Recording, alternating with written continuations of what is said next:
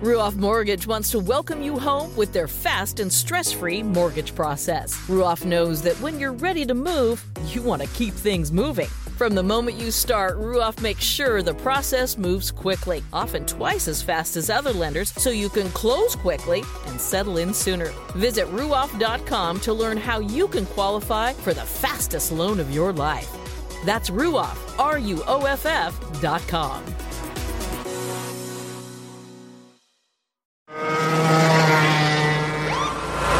Sir, are you aware you were going 40 miles an hour?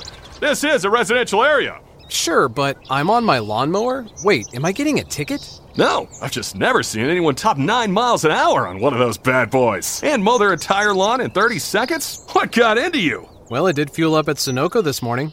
At Sunoco, we know how to fuel peak performance. We've been doing it for American racing for over 50 years. Fuel your best. The following is a production of the Motor Racing Network, the voice of NASCAR. Nice and clean, execute our race. Put ourselves in position, got to be there at the end. Yep, copy that. Have a nice, smooth day and try to be there when it counts. The Motor Racing Network presents NASCAR Live. Alex Bowman wins the Toyota Owners 400 at Richmond Raceway. Can't believe we just did that at Richmond. That's amazing. NASCAR Live is brought to you by Whelen Engineering, a global leader in the emergency warning industry. Trusted to perform since 1952 by Xfinity X5. Internet that's more than just fast. Xfinity, proud premier partner of NASCAR. And by Blue Emu Maximum Pain Relief, the official pain relief cream of the Motor Racing Network. Blue Emu is family owned and manufactured here in America. It works fast and you won't stink. From the MRN studios in Concord, North Carolina, here is your host, Mike Bagley. Hello, everybody. Welcome to another edition of NASCAR Live here on the Motor Racing Network. Mike Bagley here, along with the rest of the MRN crew, for yet another weekly get together. Coming up on the show today, we're going to chat with Brad Keselowski. Over the weekend, he was able to lead 25 laps in his discount tire Ford and route to a 14th place finish at Richmond. We'll chat with Brad about his visit to the Commonwealth of Virginia and also getting prepared for the Geico 500 coming up Sunday at Talladega. We'll give you a NASCAR Live backtracks from the Toyota Owners 400 this past Sunday. Plus, we'll also take a look back at the 2001 Talladega 500, in addition to previewing this weekend's Geico 500 at Talladega, plus a whole lot more. First, to get us started, let's get a check of the headlines with Kyle Rickey. Kyle, what do you have for us today? Mike, the opening nine races of the 2021 NASCAR Cup Series season have seen eight different winners, including three from the Hendrick Motorsports stable, following last weekend's victory by Alex Bowman in Richmond. The one driver at Hendrick yet to win is last year's champion in Chase Elliott. But Hendrick team manager Jeff Andrews says not to worry just yet. It's not been that the performance hasn't there. I think more we're looking for a little bit of the consistency and you know, nobody's going to work harder at it than, than Alan Gustafson and that team. So we, we've still got, you know, a, a, lot of racing to do here and a lot of good tracks coming up for them. Elliott is seventh in the standings, heading to Talladega Super Speedway this Sunday. And 40 teams are entered for Sunday's Geico 500 in Talladega. But one team was forced to make a change earlier this week. Rick Ware Racing announced that Jennifer Jo Cobb, who was to make her Cup Series debut with the team, was not approved by NASCAR to compete this weekend. JJ Yeley is now listed as Cobb's replacement. And Kyle Busch and his Joe Gibbs Racing team have unveiled the team's throwback scheme they will use during next month's Goodyear 400 at the Darlington Raceway in South Carolina, part of the track's annual Throwback Weekend. Busch will celebrate the 80th anniversary of sponsor M&M's with the company's old school yellow and red colors. The Goodyear 400 is set for Sunday, May 9th at the track Too Tough to Tame. Mike. Thank you, Kyle. Coming up, we've got a NASCAR Live backtracks from the Toyota Owners 400 at Richmond, and later, Brad Keselowski will join us.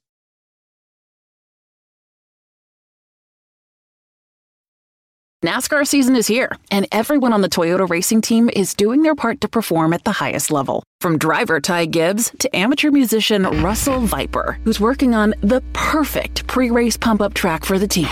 Start those Camrys up! Yeah! To accomplish greater things this year, everyone plays a part. Be part of the action at toyota.com slash racing. Toyota, let's go places. NASCAR is a registered trademark of National Association for Stock Car Auto Racing, Inc.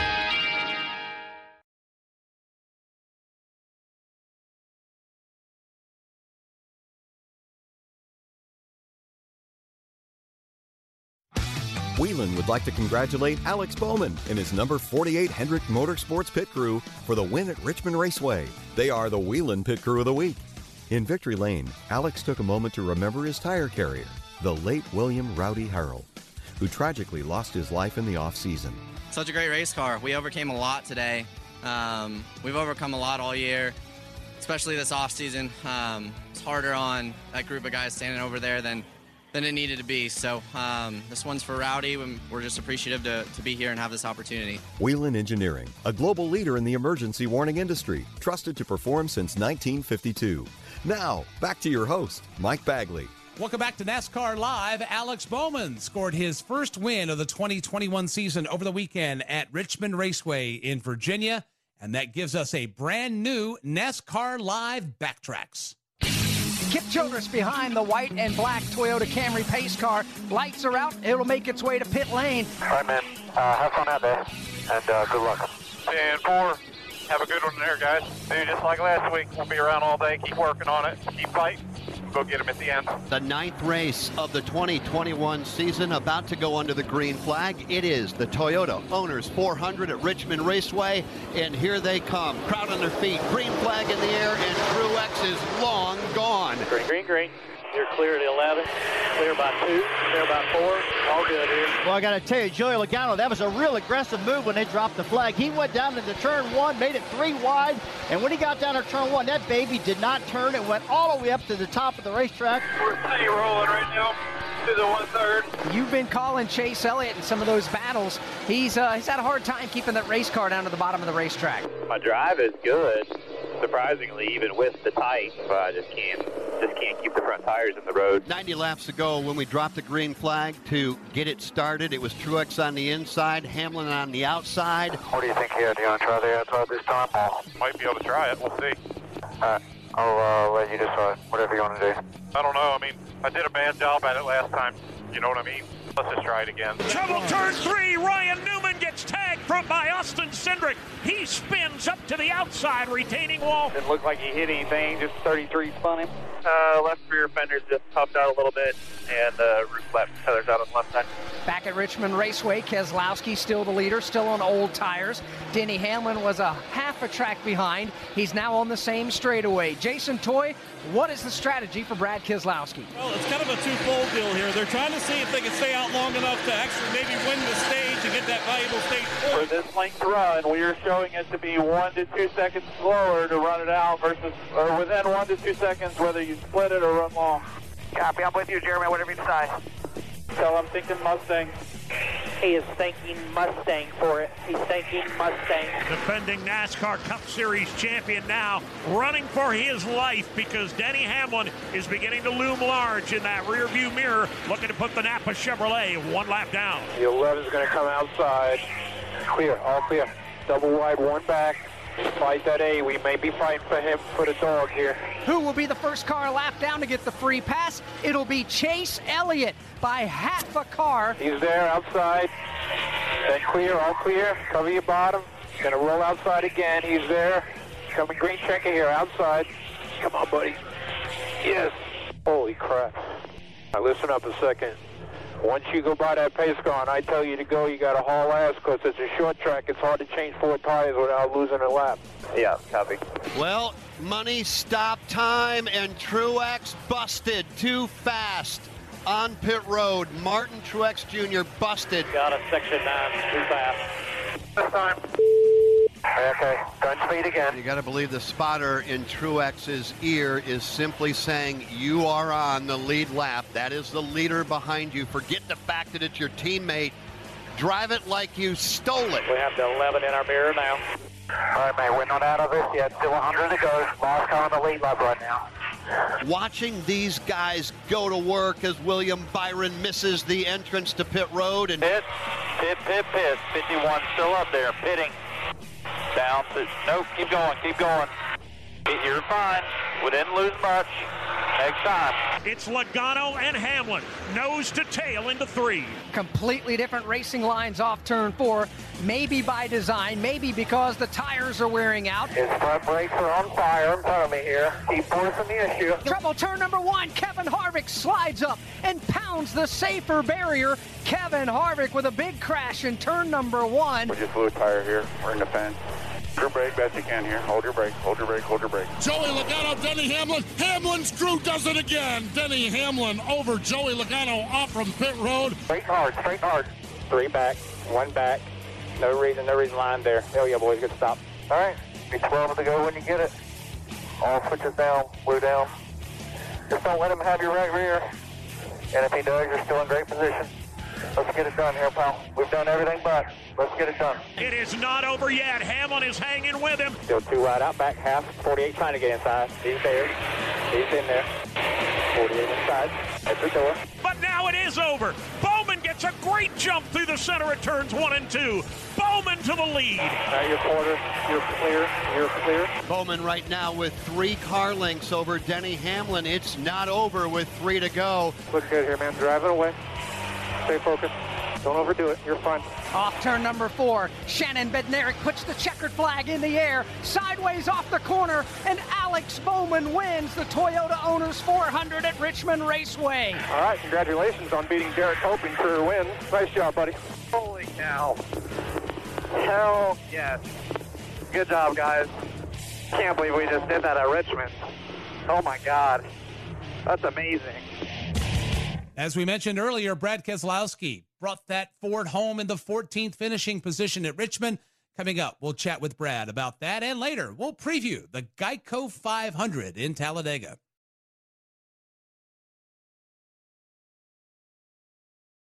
This NASCAR season, every member of the Toyota racing team is doing their part to take the trophy home. Like sixth grader Melissa Kowalski, who changes true to Truex on every true false quiz she takes. All my teachers are Martin Truex Jr. fans now. Keep up the great work, Melissa. To accomplish greater things this year, everyone plays a part. Be part of the action at toyota.com slash racing. Toyota, let's go places. NASCAR is a registered trademark of National Association for Stock Car Auto Racing, Inc. NASCAR Live is brought to you by Blue Emu Maximum Pain Relief, the official pain relief cream of the Motor Racing Network. Blue Emu is family owned and manufactured here in America. It works fast and you won't stink. Now, back to Mike Bagley. We welcome you back to NASCAR Live as we continue through our weekly get together. Let's bring in the driver of the number two Ford Mustangs for Team Penske. Brad Keselowski is back on NASCAR Live. Brad, how are you? Good, good. Thanks for having me on. Hope you guys are doing well. Good to see you back, man. We are doing good. Appreciate you taking the time to join us. Let's button up Richmond. We've got lots to talk to you about. Um, 14th place finish over the weekend. Walk us through what happened there over the course of the 400 laps there at Richmond and basically give us a debrief on the number two car. Yeah, it just wasn't the day we wanted to have. I think we, uh, we had a lot of speed. Um, you know, the start of the race, we had the car where was really good on the short run and not exactly where we needed to be on the long run. And uh, we, we made some adjustments to it to be better on the long run and uh, made some progress on that, but hurt the short run. And uh, by about the two thirds part of the race, I thought, wow, we're in a really good spot. We had the short run and the long run figured out. We uh, kind of missed it on the strategy call there. So uh, tried to stay out and kind of run it uh, long, so to speak, on the pit strategy. And we never got a yellow and the tires fell off more than we anticipated we ended up going from running third or fourth with a shot to win the race to all the way back to about 17th and a lap down. So uh, that was a bummer. We fought really hard to get it back, but didn't really catch any of the cautions we needed to get back on the lead lap. Drove up to, I think, 10th or 11th there, and then, uh, you know, kind of uh, took a big gamble to try to get back on the lead lap that didn't pay off. Ended up finishing, uh, like you said, 13th or 14th. I don't even remember where, but all in all, it was kind of disappointing. I felt like we had a race winning car and um, just uh, weren't able to put it together. But if you had gotten the caution and it worked out, you guys would have looked like geniuses. Is this one where you give one back, you take them when you can get them, but every now and then it doesn't go as planned or as you'd like it have, to, to planned? Yeah, you know, ultimately, uh, you know, we, we, trust kind of our, our math and you know strategy, and uh, it was just off. So you know that's going to happen, and uh, you don't like it. If I could redo the race tomorrow, I think we could win it, but um, that's not the case. Nine races in. Where are you and Jeremy in this team right now? You happy with what you're seeing and what you're getting? I was happy with the speed we showed at Richmond. I was happy with the speed we showed at Las Vegas. Uh, I thought we were respectable at Martinsville. Not quite as strong as we wanted to be at uh, Atlanta. So some things to work through. Really good at Daytona. Not quite as strong as we wanted to be at, at Phoenix, but I think we know why. So we're, we're dangerously hovering. And uh, it's dangerous in both senses. It's dangerous as in if we get hot, we can, I think, really go on a streak and put up some numbers and win a lot of races and uh, do some great great things and do some damage. But on the other side, we're, we're, we have not scored as many points as we needed to over the last three or four weeks, and we're dangerously hovering on the other side of you know some things don't start to uh, not necessarily go our way, but if things start really not going our way, we could be in danger on the point side. So we, we really need to get ourselves a win. We need to get ourselves uh, clicking at a high level, and um, things will take care of themselves very quickly. We're seeing different things this year eight different winners in nine races, but we're seeing different winners. You've not won yet. There are a couple of your colleagues that have not won yet. How much of 2021 is an extension of what was created last year with the COVID break, the no practice, the no qualifying, the parts freeze? How much of what we're seeing now is still tied to that? Oh, without a doubt, the parts freeze for sure. The engineering being locked down. Uh, you know, I thought Chevy made some huge gains over the off season when they merged their two engine programs uh, which gave them, uh, you know, there wasn't a lot you could do, but you could work on your engines. And Chevy put a lot of emphasis on that. I think they're going to reap the, the benefits of it. So, um, yeah, I, I, think there's a lot of effects that are hard for me even to define today, but probably we'll be able to with hindsight in a few years. But a lot a lot of ramifications to that, those moves. We're about to put a bow on the month of April, and for what will be including Talladega, the last three weekends your foundation, the Checkered Flag Foundation, has been participating in, in um, Support Month of the Military Child. First of all, for those that don't know, what is that and what is the extent of your involvement in this? Well, the Month of the Military Child, so uh, short acronym MOMC, um, is a chance to really honor and support children of uh, our military, um, specific to you know, at least for us and, and my cause, uh, those who, who've had uh, a parent who is was either lost or severely injured uh, in battle, and uh, you know that that that's really tough. I can only imagine what that must be like for them. And so we're supporting a number of ways. We have um, a healing camp that we uh, we fund uh, for families to recover from the PTSD and so forth. We have different events we do at the racetrack um, as well. Not so much now in COVID times as we'd like, but um, and then, of course, on my car, we we recognize. So the name above the door is changed out to a, a military child that uh, is a candidate for the program each and every week, and uh, uh, in the month of April. And you'll you see that in purple above the uh, uh, on the roof of my car. So purple is the color. It's uh, you know, interestingly enough, if you blend all the military colors, it turns into purple. So it's it's for all branches of the military, and we're we're glad to support. Why is the military so important to you and your family?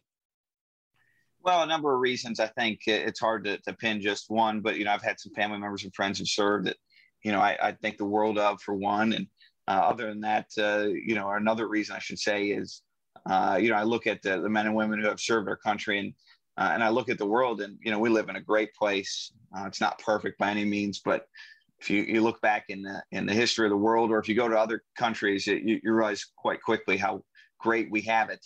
Um, and and that's um, you know that's not just by happenstance it's it comes from our, our men and women that defend our freedoms and, and have given us the opportunity to live, live this life whether it's being a race car driver or getting to go to a race and enjoy it uh, not everybody gets to do that and um, I, I want to recognize them and give thanks I've had the opportunity to do it. Last week, I saw pictures that you had the opportunity to do it, and that's go to Arlington National Cemetery, just outside of Washington, D.C. Can you describe what that's like and the feeling that you get when you walk onto those hallowed grounds? Yeah, well, first off, it's very somber. You know, four hundred thousand grave sites. That's amazing to think of how many people have given their life for our country. And uh, you know, to spend some time there, it, it, really sets you back. Makes you reflect on on your life and the things that uh, that you're doing and have done, and what they really mean. And um, you know, just again, I want to recognize our, our military members who are willing to make those sacrifices for us different breed of folks, and we're so thankful for them. We at MRN salute them as well. Chatting with Brad Keselowski, who will be wheeling the MoneyLion Ford Mustang this weekend in the Geico 500 at Talladega. You had a strong car at Daytona. Uh, obviously, the speed is there on the super speedway plan, but it requires patience. It requires so much to be at these races at the end. For you, what do you need to have in order to fight for a win again? Not only in the race car, but say a mental frame of mind as well to get there. Well, I think there's a couple things. There's the first half of the race, which seems to be, you know, really tactical, making good moves and, and all that kind of stuff, finding the right person to work with. And then there's the end of the race, which is just, you know, complete chaos. Everybody just runs over and wrecks each other and uh, makes no sense at all to me personally, Bagman. Um, so, you know, I, I, think there's really two races inside the race. So the part we can control is generally the first half of the race. We try to score lots of stage points. Um, and then the back half of the race is really just almost like a gigantic game of chicken. It's either wreck or, or be wrecked. Um, so try to navigate that as wisely as we can. Do you talk with your colleagues? Is it a topic of conversation amongst your colleagues? This is not the first time we've heard you talk about it. We've heard other guys talk about it. That when you get to the end of these um, tapered spacer races now, used to be plate races, Daytona and Talladega, that all hell seems to break loose. Do you talk about this with guys? Say, listen, let's let's use our heads here. Let's not let's not go crazy. Yeah, there, there's not a lot of sanity in the asylum, so that you know, the, I think the conversations are, are pretty light. Um, but the reality is um, it's really easy to wreck somebody and it's very tempting to do so at the end of these races after talladega we've got a mix of races including going back to um, nashville going to COTA we're going to kansas we got dover what's on the bucket list for you guys that you're eyeing that perhaps maybe you can do some damage on some of those tracks yeah i certainly want to win a race at any of them um, you know COTA we tested that had a really strong test we're very excited about going back there uh, Darlington's been a good track for us historically, a lot of top fives and a win there a few years back.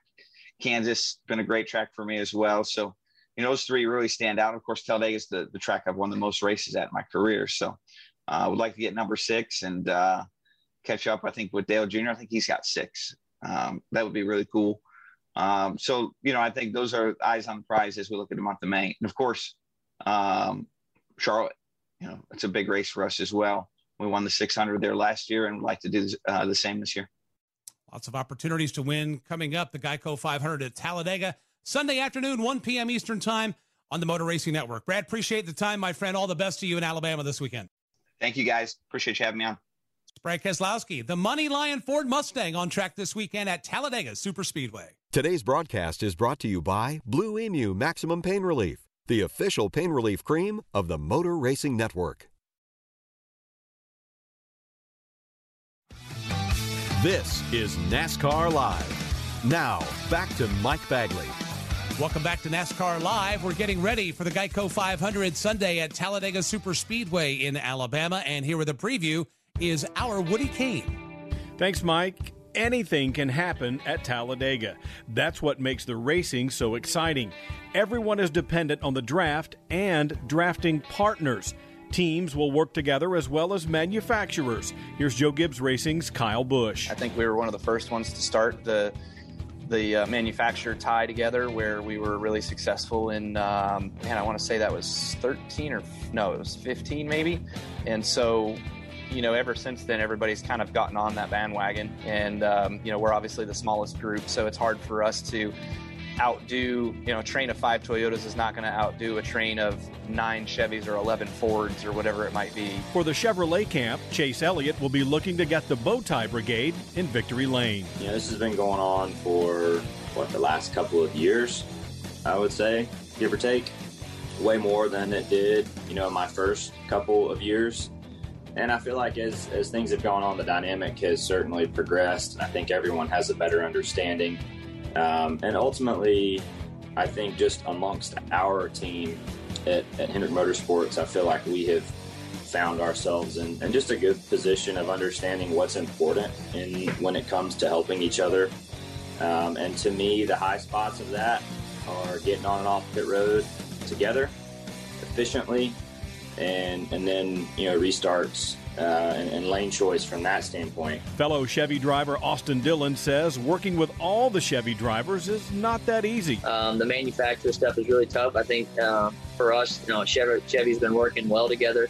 Uh, Chase and I uh, worked pretty good there at the Daytona 500 and had a chance to kind of get up there and, and mix it up. But we got to do a better job this time. Um, I think the Fords uh, had us had us covered late in that race, which we lost some of our bullets early. You know, big wreck. But we love Talladega, and uh, I think we're taking our same 500 car there, and we'll see how it lines up. As the late Barney Hall used to say, they don't race anywhere in the world like they do at Talladega. Motor Racing Network will have live coverage of the Geico 500 starting at 1 p.m. this Sunday. Thank you, Woody. Coming up, we're going to turn back the hands of time and take a listen back to the 2001 Talladega 500. This is NASCAR Live. Now, back to Mike Bagley. Welcome back to NASCAR Live. Occasionally on the show, we like to look back at some memorable races and tell you the stories that you've never heard before. Well, today, we want to take you back 20 years ago this week to the 2001 Talladega 500. This is a NASCAR Live behind the wheel. Close again on the start of today's running of the ninth race of the year for the NASCAR Winston Cup Series and one of the most exciting, the Talladega 500. The date was April 22nd, 2001. The story behind Bobby Hamilton winning his fourth and final Cup Series race began six months prior in the Winston 500 at Talladega. An exciting race where Dale Earnhardt Sr. stormed his way from 18th to 1st in five laps to win his final Cup Series race. Here they come into the trioval. Kenny Wallace, one final shot at Dale Earnhardt. Behind him, the whole pack steaming for the finish line. Dale Earnhardt wins it. Runner up that day was Kenny Wallace, driving for Andy Petree Racing. His crew chief was Jimmy Elledge. And we finished the year previously, you know, on a high note as well with Kenny in October. We'd run second with that same rules package and that same car. So, you know, I don't know. I didn't really, I didn't really know that expect to go win. You know, at that point in time, I think I probably expected to win Martinsville more than Talladega. At the end of the 2000 season, Kenny Wallace moved on from Andy Petree Racing, leaving Andy to find a new driver for the number 55 Square D Chevrolet. Well, it was somewhere in the middle of the 2000 season. Kenny wanted to do something else. He had another team, I can't remember the name of it, Eel River, I believe was the name of it, that he wanted to go drive for. Um, and one and had asked me to let him out of his contract. And um, I'm like, well, you know, well, hang on, Kenny. I got, I got a lot riding on this, right? Um, because I had built a new facility to be able to handle both teams and, you know, to, to grow it and make it, you know, competitive and viable. And, you know, there was a lot of investment that I had put in it. And I, I said, you know, as far as letting him out of his driver contract, I could probably do that, but I'd have to check with Square D. And if it meant that I lost them, I could, I would not be able to, right? Because I just couldn't afford to lose them. And, um, and so I did. I went and met with Square D, and then they agreed to let you know Kenny out of his agreed to let me let Kenny out of his contract. So I did. I notified Kenny, told him that I would at the end of the year, and, and you know it was all amicable. I mean, we we went ahead and raced the rest of the year fine, and you know Kenny Wallace and I are great friends still today. But what happened was that left us without a driver, and um, but we had some time. We had what six months or so maybe to find one. And so I went to kind of went to work on finding somebody that I could get out there and make you know have a chance to win with, and uh, looking for somebody that proven they could. Andy Petree settled on Bobby Hamilton. The Talladega Superspeedway is one place you can always count on for a spectacular NASCAR Winston Cup race. And the past few times we've been here, the finishes have been positively breathtaking. Judging by what we've seen so far this weekend, today should be no different. On April 22nd, 2001, the NASCAR Cup Series ran the Talladega 500. In the drivers' meeting before the race, former president of NASCAR, Mike Helton, announced a new rule that would be enforced during the race. Former Penske driver and NASCAR Hall of Famer Rusty Wallace. Probably one of the biggest statements I remember is when Mike Helton got up in the drivers' meeting and said, Look, we've got a new rule. We're tired of all these crashes. And so anybody goes below the yellow line on the front straightaway or the back straightaway to make a pass, you're going to the back of the pack. We're not going to put up with any of that stuff. There's going to be big penalties. Helton really made a big statement. And so that was the beginning of it. Hey, no going below the yellow line. And it really worked. It was in everybody's head. Do not mess with this because Helton meant business. And uh, you could tell by the tone of his voice in the driver's meeting that nobody was going to mess with that deal. Everybody's heartbeat goes up a little bit at Talladega when they get ready to put them under green here for either race, either the one that we're running here today or the one that we run here in the fall. They're about a thousand feet away from the start finish line. Green flag is in the air, and the Talladega 500 is underway. The 2001 Talladega 500 produced 38 lead changes and no cautions. That's right. All 500 miles were run nonstop and caution free. It's only happened three times in the history of Talladega. Rusty Wallace managed a 13th place finish that day. Showing Rusty Wallace as the leader. Rusty stayed on the track the last couple of times. You know, to run Talladega in 2001 without a caution, all 500 miles was was crazy. It's something I never thought would happen. But I remember it was a real hot day. Boy, everybody was getting tired and fatigued. And you know, for me personally, I kept thinking, I wonder when the big one's going to happen. When's this wreck going to happen? I was constantly looking around and being careful, but running hard and it was just a, you know, that was just a mentally exhausting race because of those things, the heat and the constantly wondering when's it going to happen. But it didn't, and we ran 500 miles caution free.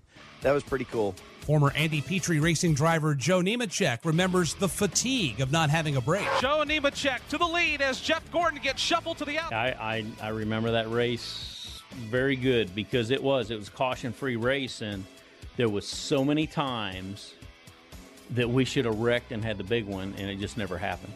And most of the race, we were always three wide.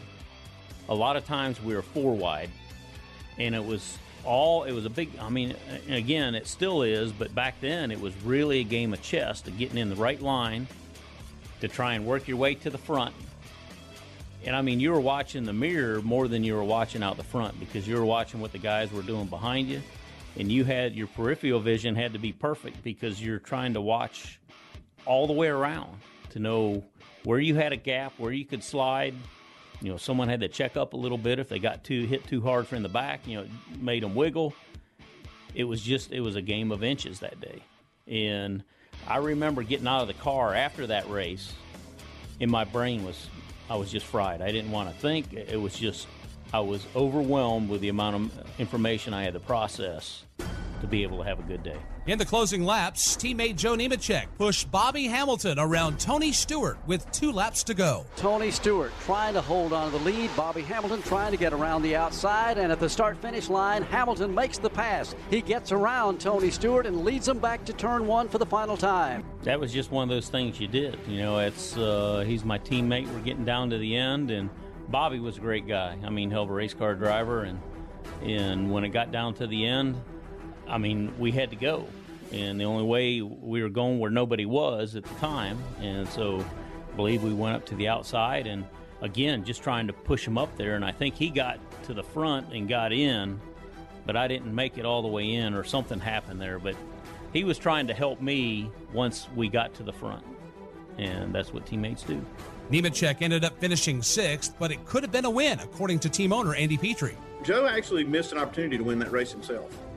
Uh, Mark Martin was coming on the outside, made, someone made it three wide, and he was coming with the momentum on the outside, and I don't think the spotter picked up on it quick enough for Joe.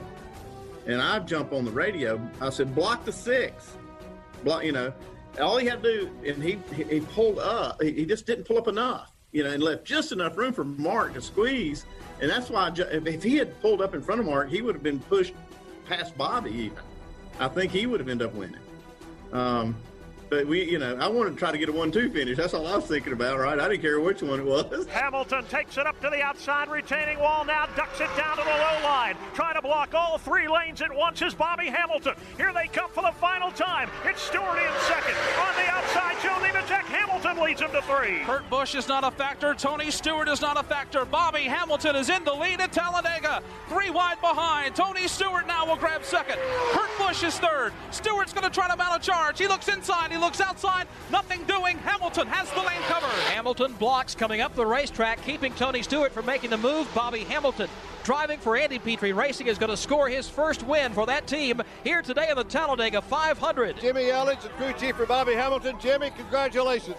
I can't believe it. You know, obviously I didn't get to see the pass for the lead, you know, but then it was just, I remember taking the white flag and uh, just, I don't know, kind of wondering, man, is this really going to happen? You know, can we make it back here, you know, and win this race? And, you know, so it was just a matter of listening to the spotter until, you know, we got to see him come down towards Pit Road. And, you know, where pit road entrance is. And once we seen that and seen he was out front, it was it was definitely a change of emotions for sure because it went from can you win if you can win and wondering about all the other scenarios of how they play out and then the reality of it strikes you know quickly that man we just won a race you know so it was really cool. On the cooldown lap bobby hamilton nearly passed out due to the excessive heat in the car. Jimmy elledge recalls feeling responsible for not keeping his driver cool. Once the race got over he said as he was you know running around the cooldown lap he said then all of a sudden it just hit him that he was really, really hot, and he started getting dizzy, and and uh, and he said all he could really think about was just getting to victory lane and, and getting getting out and getting some fresh air. But yeah, it was. I mean, I felt bad because you know, like I said, it, part of the air conditioner thing was was my fault. You know, by my inexperience of doing the things I was doing, and it ended up damaging the air conditioner where it did not work at all. You don't. I don't think you realize it till it all sinks in that uh, that you're that you're that hot. You know, when you're when you're in the in the moment and doing what you're doing. In victory lane, Hamilton talked with Motor Racing Network pit reporter Jim Phillips while sitting on the ground. See if we get in here with uh, Bobby Hamilton. He and his teammate Joe Nemechek celebrating this victory. Bobby, when did you make up your mind that the only chance you had was the outside lane? 15 to go. I knew what I was going to do. I just didn't want to do it too early. I just count my laps down. I didn't tell them, and I could hear the concern in their voice, but I said 15 to go because if you look back at the tape, every time I had 15 to go before the end of a gas run, I'd go up there and lead it or be right there. So I knew we could do 15 to go.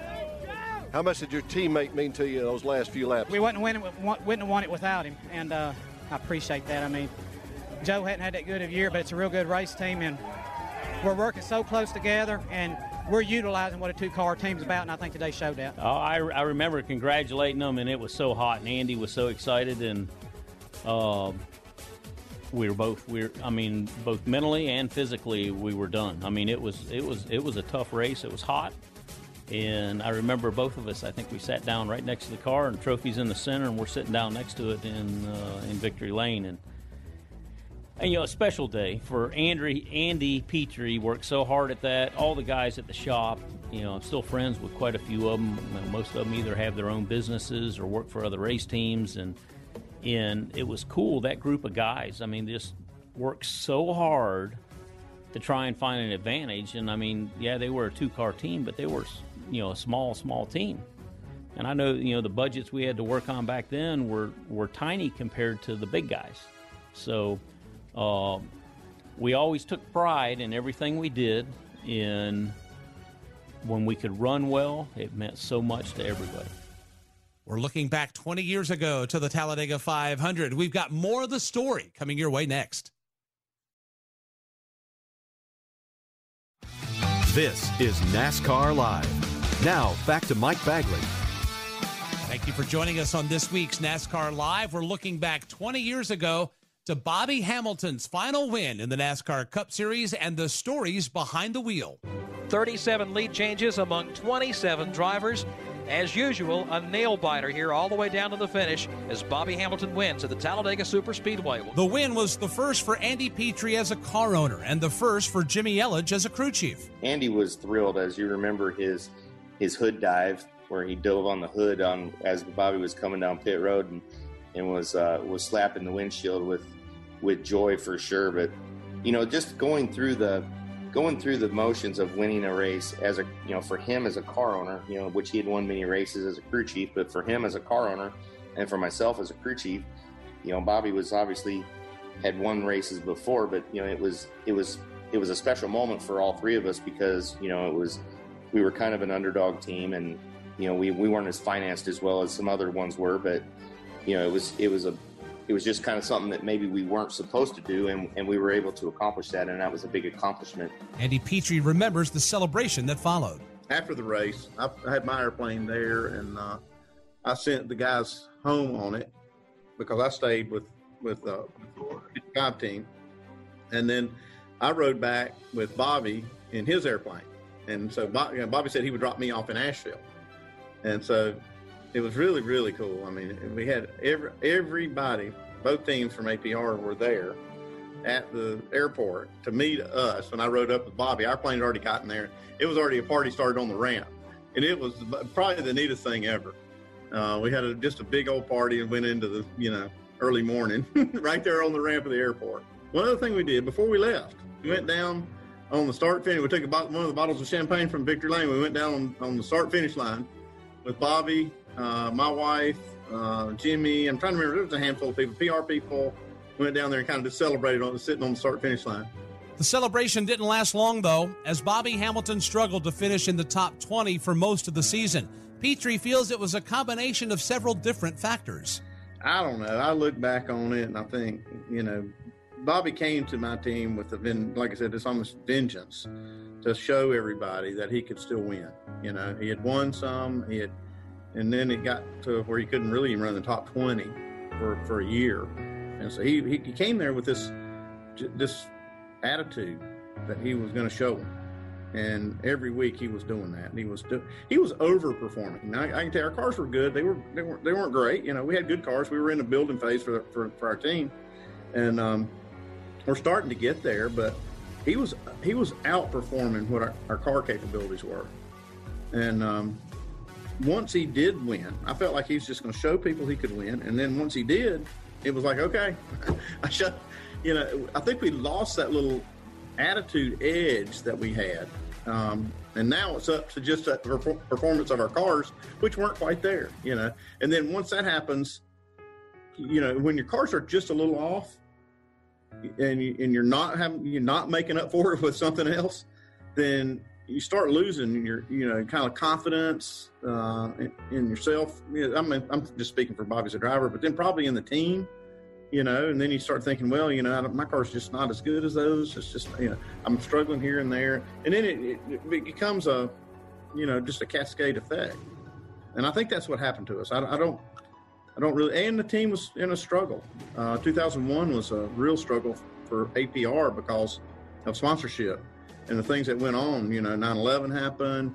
Uh, sponsors I had were not major, major companies. You know, I had Oakwood Homes on the 33, and I had Square D on the which is you know solid sponsor. Don't get me wrong, but it was, you know, it was tough, and we were losing Oakwood. We knew that they were they were fulfilling their two-year agreement, and in, it was over at the end of 2001, and we were actively searching, trying to find somebody to replace them, and not having any luck.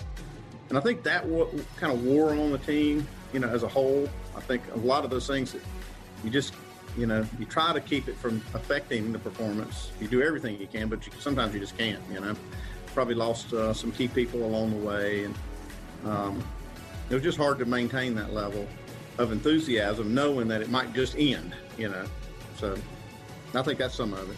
Bobby Hamilton raced another season with Andy Petree before moving on to the NASCAR Gander RV and Outdoors Truck Series full time in 2003. As the team owner, he would become the Truck Series champion in 2004. Bobby Hamilton comes across in the 17th spot, and Danielle Fry, he's won the championship. Well, his team didn't even start celebrating, Joe, until he did cross the championship. This is the first time Dodge has won a championship in uh, NASCAR Craftsman Truck Series. Sadly, Bobby Hamilton was diagnosed with cancer in March of 2006 and passed away almost a year later, January 7th, 2007. His win in the 2001 Talladega 500 was one of his brightest moments in his stellar racing career.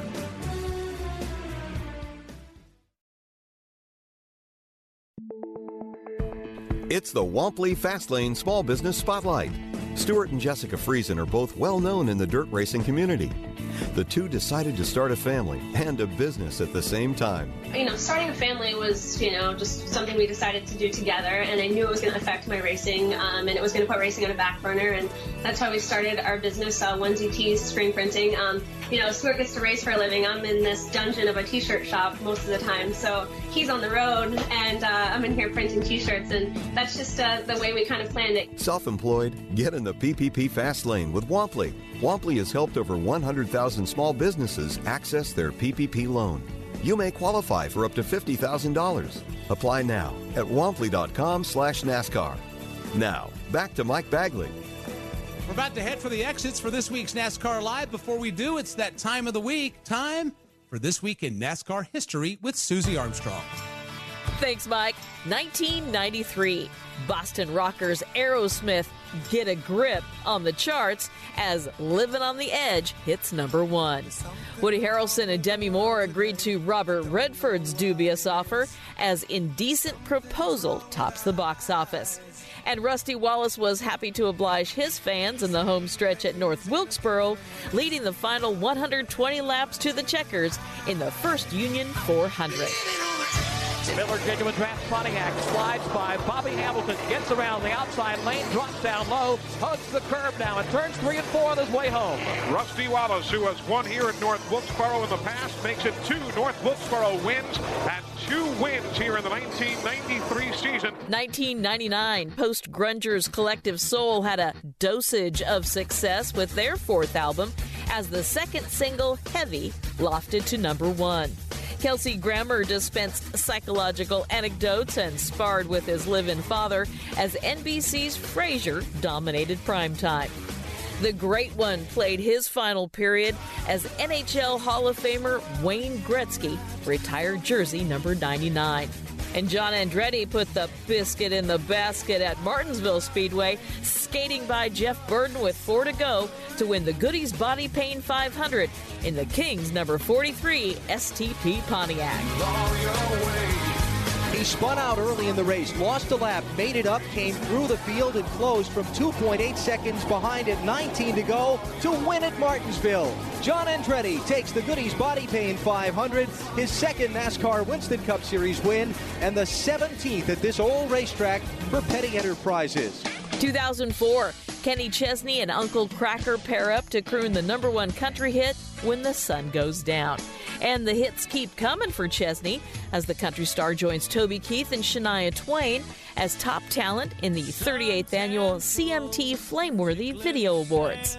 And Rusty Wallace made his short track prowess known at Martinsville, driving the number two Penske Pontiac to a 55th and final career victory.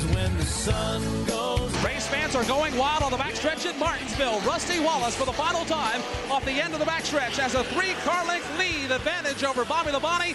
Rusty Wallace going back to victory lane at Martinsville. In two weeks, it will be three years since he had won that last victory coming at the California Speedway. He goes back to victory lane today at Martinsville Speedway in the Advance Auto Parts 500. And those are just some of the events from this week in NASCAR history. Thank you, Susie. We'd like to thank Brad Keselowski for joining us this week. We also like to thank you as well for tuning in. I'm Mike Bagley. For the rest of the MRN crew, we're going to chat with you next week right here again on NASCAR Live. We'll have lots to talk about, debriefing the Geico 500 and getting ready for the Buschy McBusch Race 400 at Kansas Speedway. Until then, so long, everybody.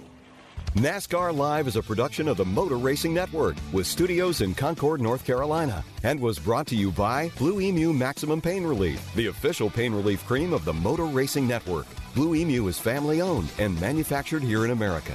It works fast and you won't stink. Today's broadcast was produced by Alexa Henrian, Julian Council, and Rich Colbreth. The executive producer for MRN is Ryan Horn. Remember to visit MRN.com for all the latest news and information. NASCAR Live is produced under an exclusive license with NASCAR. Any use of the accounts or descriptions contained in this broadcast must be with the express written permission of NASCAR and the Motor Racing Network.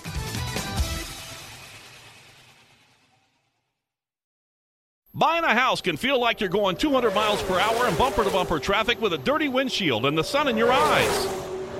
Ruoff Mortgage has the technology, expert staff, and resources to simplify the process while speeding up the time it takes to get clear to close. So while getting a loan can seem intimidating, Ruoff Mortgage will have you opening the door to your new home fast and stress free. Visit ruoff.com to learn more. That's ruoff.com.